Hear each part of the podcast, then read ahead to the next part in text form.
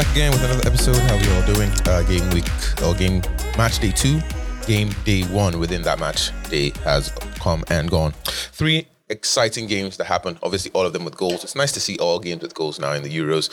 This is now obviously the business end of the group stage. This is where people start qualifying. This is where people who need to pick up points do the needful. And so clearly, there's going to be a lot of urgency and a lot of scoring. I think those who have felt each other out, teams that are really, really strong already know who they are.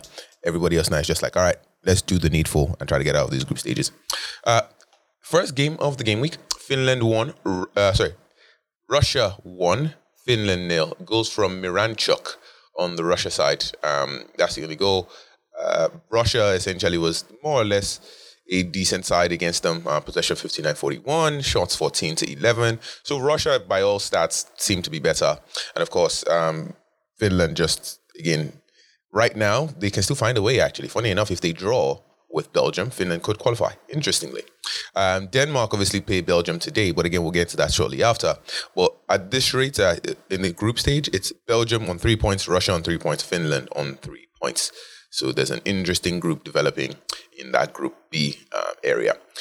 On to Group A, where we have Wales 2, Turkey nil. Goals from Aaron Ramsey and Connor Roberts. Um, this one was an interesting one to watch. Um, if you had if, in the previous podcast, obviously um, yesterday's, um, I had talked about how I didn't see much from Wales in the uh, previous game against Switzerland, and again, surprisingly, um, they surprised me. Um, they they did better, of course. Um, scoring two goals, two assists from Gareth Bale, um, in addition to the goals from Aaron Ramsey and Connor Roberts. And of course, Gareth Bale also then blazed a penalty over the bar, and probably that ball is still rising. Um, Gareth Bale obviously showed out. I, I think, personally, when you look at the Turkey side, they had possession because obviously once you look at the stats, it's what, 64% to 36% to Wales. But Wales used it a little more efficiently. Um, they got Bale on the ball, Ramsey making those deep um, runs into the box. Ramsey had three chances to score. Should have had a hat trick, quite frankly, in that game. One of them he blazed over the bar, thinking he was offside. He wasn't. There was another one that was given to him, and I think he just hit the goalie or something like that. And then obviously the, the chance he did finally score. So clearly, um, Bale and Ramsey are the guys to have from Wales if they are on it. Like I said before, they weren't. They're still not the last team in the Euros uh, from 2016. Not that team anymore. Um, uh, but there is enough from Bale if he has time on the ball to be able to find Ramsey. Now, with a more organized and serious team, I find that they will probably nullify that threat. But you know what? Um, before they come up against a very, very dominant side, or at least before they come against Italy, we'll see how this goes for the next round. With four points, they should have qualified by now. A draw at Switzerland, a win now with Turkey should be enough for them to qualify for the next round. So we'll see what this looks like or turns into in the next stage. But obviously, Italy be the first test of a serious team playing uh, Wales. I, suspect a loss, but we'll see if Italy also decides to rest players. Um, yeah, so turns out Bale is not a dud after all. Next game or final game of the game day yesterday Italy 3, Switzerland nil. I, I, this one was pretty clear. Um, like I said, I think even going into the uh, game, I already knew Italy is just too dominant. I don't think anybody in that group can keep up, quite frankly, and I suspect they will just wipe the floor with everybody. So three goals last game, three goals this game again. Two goals from Manuel Locatelli, um, goals from Ciro Immobile. Um, I believe there was an assist from Berardi in one of them, um, and I can't remember who else had the other assist off the top of my head. Um, I'm just going to check it up right now. So Rafael Toloi um, Nico, Nicolo Barella, and of course, Demetrio Berardi. So those were all the assists in the game against Italy.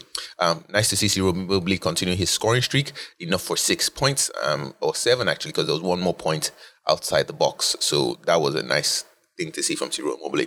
Um, of course, I played Limitless, so I took Insigne. It was sad, obviously, to see that Insigne just did nothing, and Locatelli, uh, out of the base of the midfield, came in and scored two this is why we brought in Immobile. Um, sorry, this is why we brought in Insigne. That was supposed to be him. I don't know what he's doing, watching, what have you.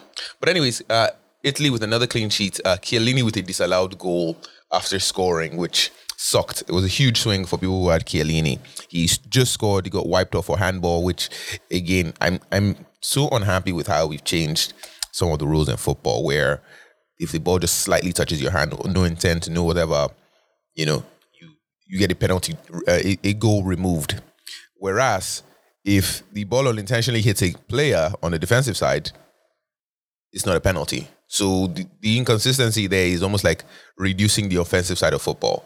The ball cannot accidentally touch your hand, but if it accidentally touches a defender's hand, it is not a penalty. Then why are we penalizing, you know, accidental handball on the offensive side? I think that's just something to be discussed. I think maybe FIFA and UEFA will figure that out. But if if you if you have decided that handball isn't handball, if you know ball to hand and whatever whatever, then why is it for a for a goal? Like why is it for a goal? I, that's inconsistency to me. Anyways, on to today's games. We've got Ukraine playing North Macedonia. I think Ukraine will, you know, edge that one. Um, North Macedonia, of course, are the lowest ranked team in the Euros. Um, so Ukraine should do the needful. I've got Yarmolenko, and I'm hoping he will come through for me today with a goal or at least a goal and assist. You know, just I don't want to be greedy. Just goal is fine. You, better if he's outside the box, and of course with the clean sheet. And we'll take that. We'll move on with our lives. He can also win a penalty. I wouldn't mind that, and then get the extra two points. That'd be okay. That'd be cool. Second game of the game day, uh, Denmark playing Belgium. Um, we, there is news, of course, that uh, the, the, game will be kicked out into touch at the 10 minute mark to celebrate, um, or at least as a tribute to Christian Eriksen. So I'm looking forward to seeing that. Um, I think certainly it's a nice gesture. But of course, Belgium will still come in and smash Denmark. Let's, let, gestures aside, I think Belgium just have too much. There's also a, a possibility that Kevin De Bruyne could be available. It's a possibility, uh, at least just to run out. I don't think he'll start. He's certainly not starting. Uh, neither is Eden Hazard, but he should be available to have a run out, or at least for a couple minutes.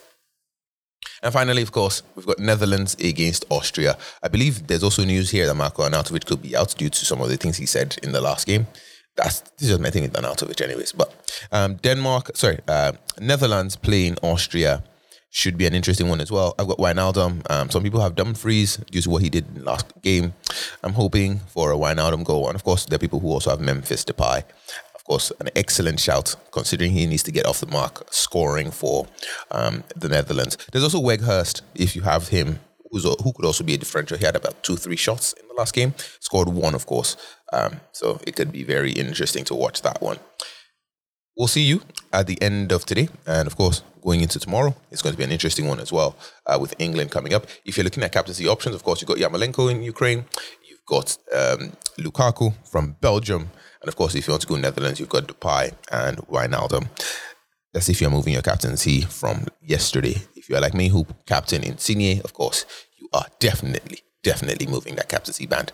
If you will Ciro Immobile, well, that's a decision to make. Seven points is you know, you're really only gambling five points if you think about it. And of course, if you captain Gareth Bale with nine points, then clearly I would personally recommend you stick. Other than that, though, wish you the best. See you tomorrow. Peace.